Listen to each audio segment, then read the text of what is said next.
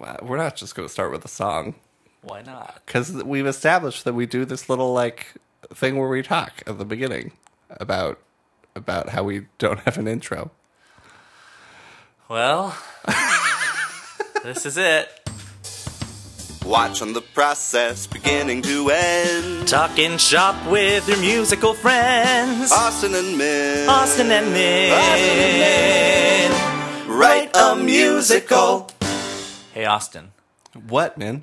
guess what today is? What's today? Today is all about Austin Day. All about me? well, that's exciting. Yeah, because last time we talked about, uh, since we're both so busy, we hardly have time to work on our show related to this podcast. Yeah. Proxima. Uh, so we thought, well, we could be sharing what are we working on in the meantime that's keeping us so busy and keeping us away from Proxima. Yeah. Um. Sure. Well, so. Uh. Well, first though, oh yeah. let's just hear from you. What have you been reading, watching, listening to, Uh-huh. encountering story wise? Yeah. media wise. Okay. Um, well, so reading, I am, well, so I'm both reading a physical book of Ursula K. Le Guin stories. Um, I she don't wrote, know who that is. She's great. She's a uh, sci-fi writer. Uh-huh. Um, she died relatively recently. I think in the last year, maybe Okay. or uh, maybe two years ago now. But um, she's local too. She grew up in Berkeley, and uh, I think then lived in Oregon for most of her life. So I guess depending on how you define local, she's not local to us. um, Sure. But uh, she wrote The Left Hand of Darkness uh, and a bunch of other stories. The Hainish. Oh. Uh, she invented the Hainish universe or whatever it's called. But uh, oh, the Hainish cycle, I think. But I found a really great collection of like all of her stories within this universe that she created, and I really like that universe. So What about it? Um, you know, it's a little hard to say. I she does if I was gonna analyze her writing, frankly, a lot of it is kind of boring. Like she tells these stories about like what I really like the writing. Like the prose is great uh, and really compelling, but like a lot of her plot is, and I really like plot in my storytelling, like advancing events. Um, and she doesn't really do that a lot. She's really into like small stories about people living simply.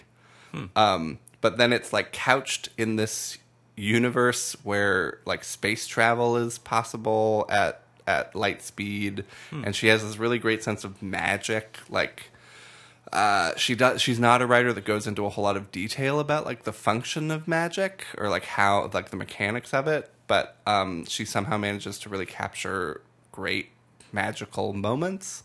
And she really knows how to bring it home in like the last 25 pages of a book.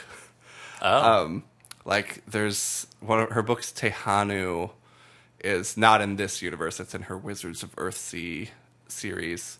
Um, but it's like basically just a story about a mom and a daughter like just sort of struggling to connect for like 200 pages and then the last like 25 pages all this stuff happens and while i was enjoying the first 200 i was like i don't know if i'm having a great time but then like the end of the book like a dragon shows up and it's just like oh this is amazing would you say that that it was built well on those first 200 pages? Though? Yes. Yeah, Like yeah. It kind of needed oh yeah like all the, of that buildup. Yeah. Well, so uh, like that's always a question I kind of have is like, did I need all of that in order to Yeah. feel so satisfied at the end? Um, And I think the answer might be yes. But um, anyway, so I'm reading. Uh, what I like about this collection that I found in a bookstore is that uh, it's got all the like weird short stories that are part of this universe that I haven't read before because I've read all the big novels. I think Great. Um, What's the author's name again?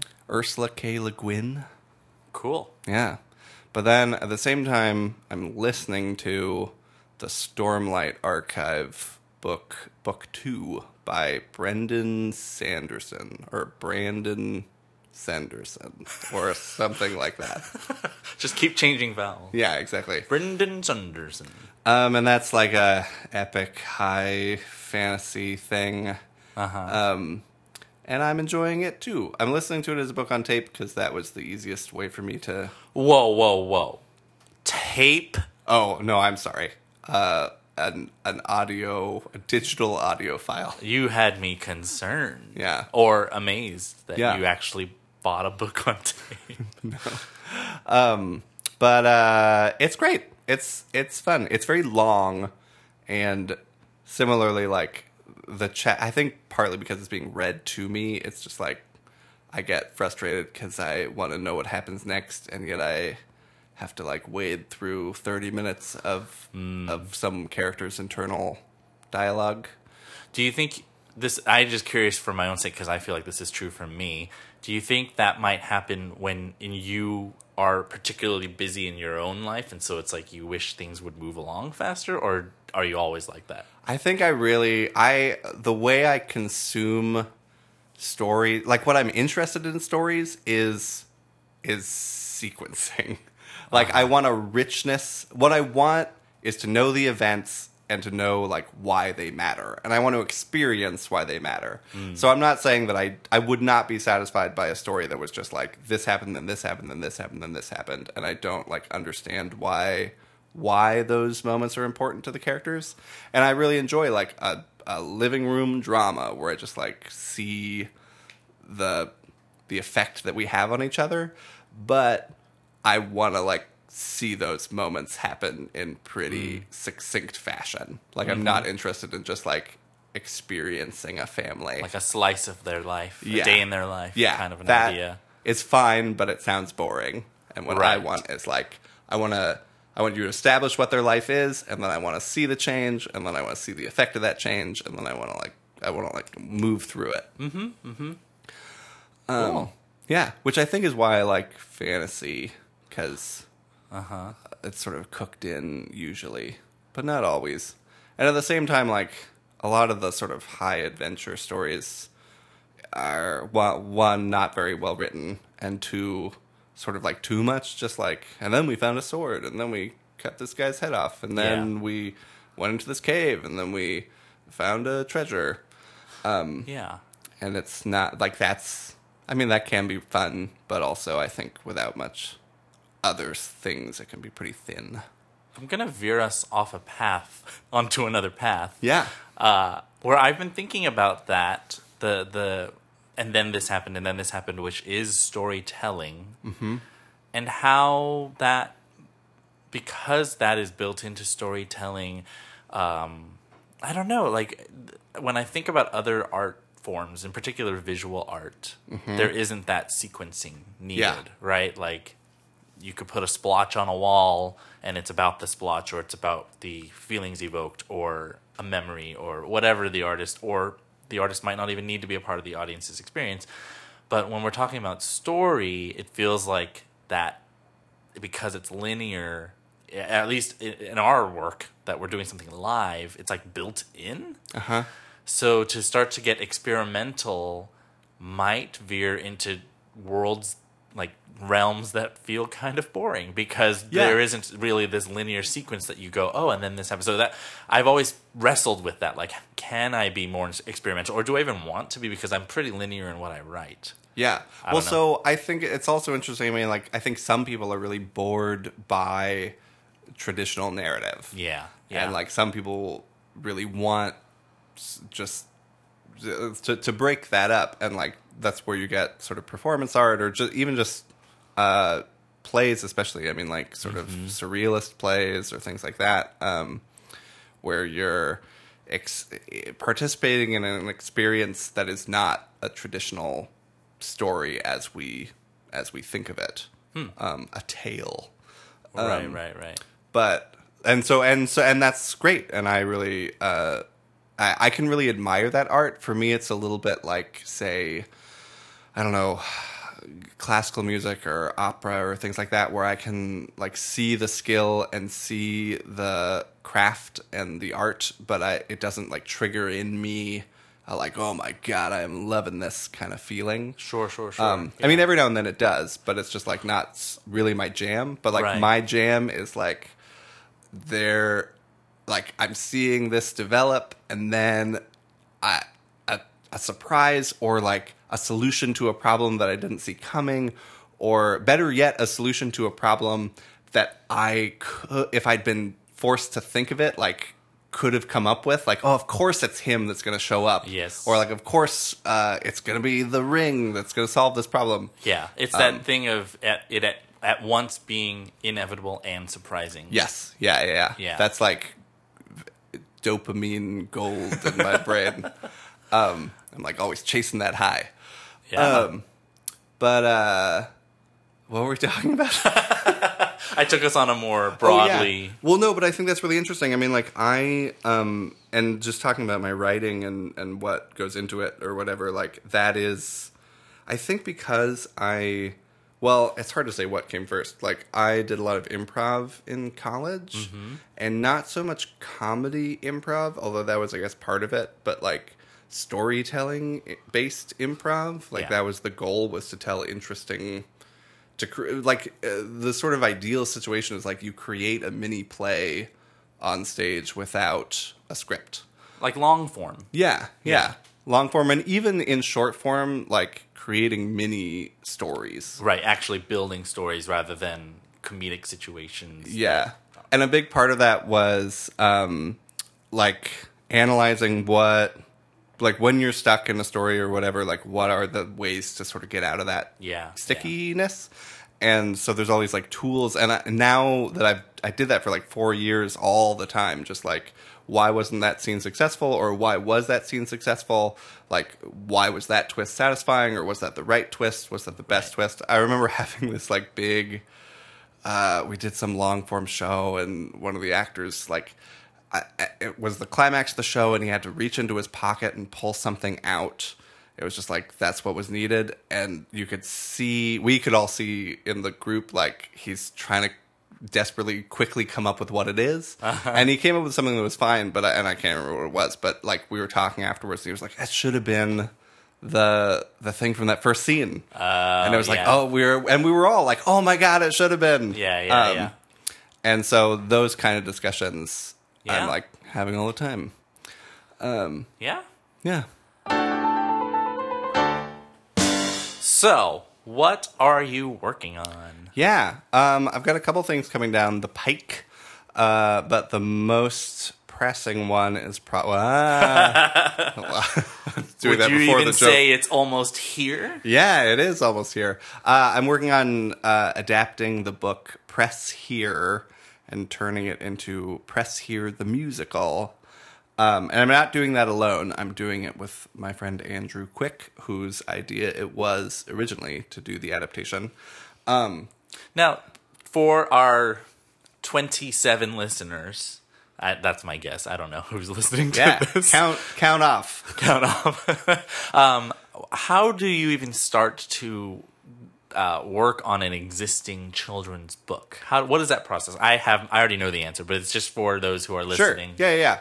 Um, so uh, it depends on the book, to be honest. Um, some books have a narrative and have a clear set of characters and a clear. Oh, sorry. I was even talking. How do you even get the rights to like Oh, yeah. start it yeah. at all? Yeah, because well, you could you could adapt something all you want, but until you actually are allowed to, good luck. yeah. Well, so uh, it's basically um, figure out who the publisher is uh, and go to them and ask for permission to do so.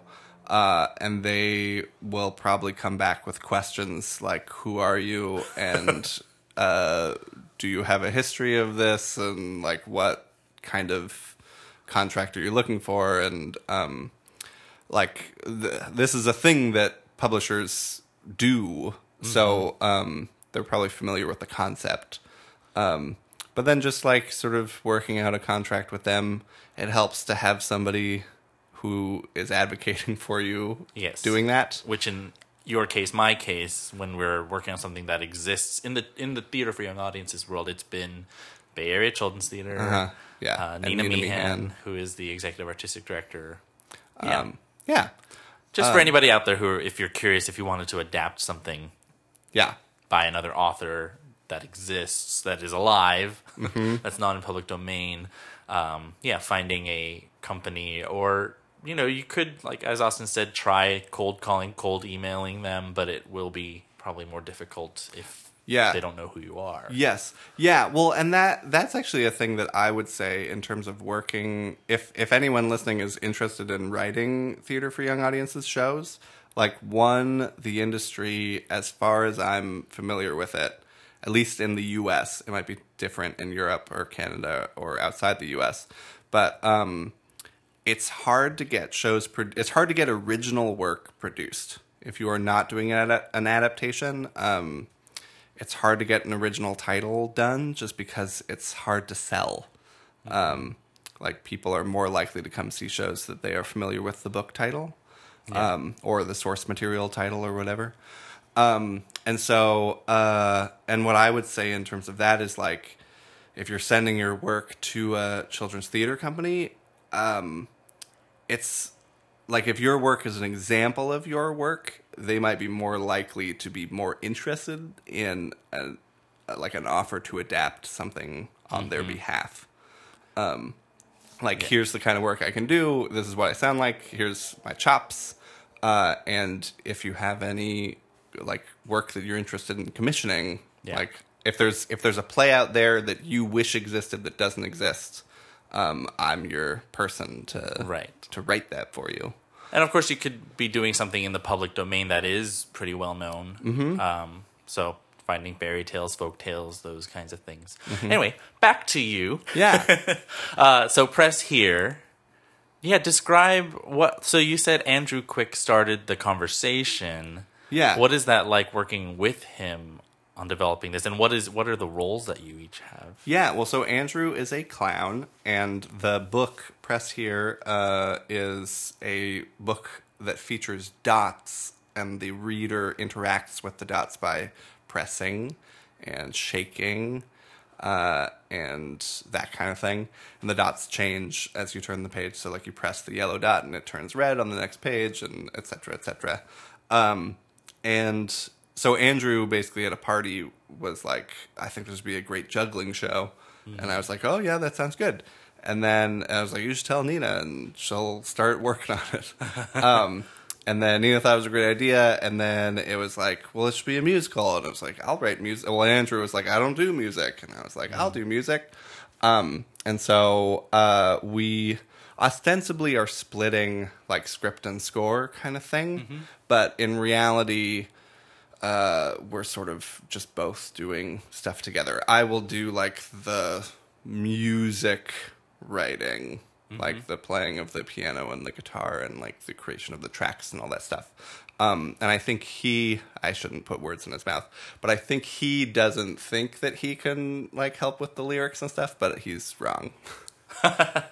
Um, So, and then in terms of like the script writing, we've been sort of working closely together. It's a lot of his lazzis in the parlance of clowns, like uh, comedic I- bits. Please educate me because I don't even know. Oh yeah. I think it's Commedia dell'arte, but Okay. like there's uh like a, like a simple Lazzi would be like I try to open the jar, I try really hard to open the jar, I try even harder to open the jar, Uh-huh. and then I like wipe my brow and like set it down, and like a tiny child comes out and opens the jar really easily. Oh, I see. so it's like a, a, a bit. Um, Yeah. But not like a small little bit, like an actual developed. Yeah. I think the idea in Commedia was that like you should be able to if you know a bunch of these uh just if you just sort of have these uh formulas memorized, you can improvise using them and like everybody in the troupe would know exactly what you were doing. Gotcha. Like, oh, oh god. That was my wife dropping something. um, I think I think she's okay. We didn't hear anything else, so she's either fine or Not. really not okay. oh, I just heard. I just heard an acknowledgement of of well being. Everybody, she's fine. yeah. Um, but um, the oh yeah, Lazzi. So anyway, so he's so he is being a very talented and experienced clown. Has a bunch of these sort of in his Uh-huh. back pocket, or well, that's probably making it sound easier than it is. He's been developing a lot of these ideas. He's trained. Yes. Yeah. Um, and um, so it's fun working with him because we'll be like sitting there writing at this point, sort of first draft. Uh, we're past outline. We're into like first draft stuff, but we'll like hit a snag or whatever, and we'll be like, we need something something to do here, and he'll Yeah. be like, oh, we could do this. Um, and so in that way, it's kind of fun. Like music, like I I do that with music too. So it's like, well, what's this? Like, there's a song. Like this feels like it's a song. It's like, oh yeah, well, it could be something like this. Um, so it's been really fun. We're still very much in the rough stages. Um, the other part that's going to be interesting and challenging musically is the goal of the book ends with a um, instruction to start again. Oh, So we're gonna try to structure the show such that the first act is the full show, and then the second act starts at the beginning of the first act and runs through twice as fast. Interesting. And then, uh, without a break, we'll reset and do it a third time, like four times as fast or whatever. Oh, whatever. cool. So I need to try to write songs that can be replayed at probably increased tempos and won't be annoying and and can be sort of lyrically need to be able to like function the first act saying one thing and then ideally keeping them the same words but meaning something slightly different the second time through um and then I'm sort of struggling with the idea of like the main theme of the show is just that these dots are mischievous and we're like trying to keep them in line. Hmm. And that is one song. And I need like currently all of the song slots are like and then there'll be another one like that. And it's like that's not sustainable. So I have like those beats and then I've there's a it needs to be crazy, crazy, crazy, and then like sort of a reset, and then like a like an emotional moment, like a lullaby or something like that, that kind of thing, um, and then a finale, and then a back to the beginning kind of thing. gotcha. Um, so, because what we were talking about earlier, as far as story, Mm-hmm. uh, and you've actually written now a string of shows where the original book may not have had much of a plot, like it was Yeah. more of a concept book Mm-hmm. or a picture book, and you kind of had to infuse that. This sounds different. Is that correct? That you're not exactly infusing a plot, or are you? Am I? Well, so that's one of the things is like so uh, this so basically the way I've described it in the past is like you sort of want to give the source material something that isn't isn't necessarily there. So like um cuz the book is usually a pretty complete thing on its Yeah, own. yeah. And so you don't just and like one way to put the book on stage would be to stand on stage and read the book. Sure. Um but so like giving something life in some sense is like putting on costumes and being the characters and just sort of like acting out the events of the book on stage. But usually these books are pretty short. Um if they weren't like if it was a long story you're trying to pare it down to what the essence is. But if it's a short story you don't want to like add content for just to fill it but you want to like like not you don't want to like pad it No, with, I know. with uh, extra stuff but you want to like now that we're real people on stage really doing this stuff like w- there's a lot in a book that is left to your imagination Yes. um, and you want to like experience those things. So if a character has a crisis in a book that might be one sentence, but it's like we want to see that, and that might be a song, or it might be a scene, or it might just be like watching them feel that for a minute or two. yeah. Yeah. Um, And so in that case, so in, in books with like sort of simple plots or whatever, it's like you kind of want to f- find out what's complicated about it and like explore that and ex- and and enjoy that. Mm-hmm. Um, and in these books that don't have plots per se, um, Press here has a sequence of events. yes. So the challenge there is like contextualizing that. Like what why are these events happening? And especially press here like the the experience of reading the book is is the book. Mm-hmm. So like how can we elaborate on that? How can we make the experience of watching the play the play? Yeah. And so, like, we'll need to have interactive elements, and how can we make those interactive elements surprising and organic each time?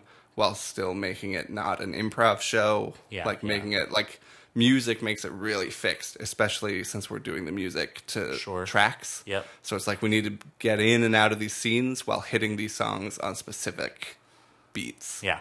Um, and so, and then on top of that, like talking about plot or whatever, it's like we want to see the characters change over the show. And um, so in this case, if it's if the dots, if we're setting up events to be the, exactly the same each time, just faster, it's like what we need to see is like what is the effect that that is having on the characters going through it. So are the dots actually actors? The dots will be actors. Oh, okay. Yeah, the sort of so like that. so one sort of way to to sort of complicate that is like they're gonna start as objects Mm. like balls that get juggled or discs that get thrown or something like that, and then at some point they're going to sort of emerge as giant like Mm-hmm. um, puff like people in giant blow up suits kind of things, Uh-huh. and then there'll be people in monochromatic people clothes Ah. and then like a more naturalistic outfit of normal clothes that is suggestive of So they're evolving yeah through the course of the show as well. yeah exactly and then to sort of reset so in like in that way and that's sort of a pulling them off the page kind of thing Yeah. like i don't know if we'll really start from two dimensional and go to three dimensional but like um conceptual to Right. personal Yeah, kind of yeah, thing. yeah. That's Um, awesome. yeah And where are you right now in the process? Uh, right now we have a draft, what we call our. It's a first draft, but we it's like a bad draft, like a like a we know this is bad, but we're getting it down, Yes. kind of thing. Um, and I don't have songs yet. I have song ideas and like little like this little old mom pop dot shop and like something like that kind of thing. Like and we've workshopped it we've workshopped that a, with for like a one day thing like get in a room and like read through the script the bad script as it is see if the jokes if we're on the right track at all um, which i think we are. It feels like a show like the rhythm of everything feels correct.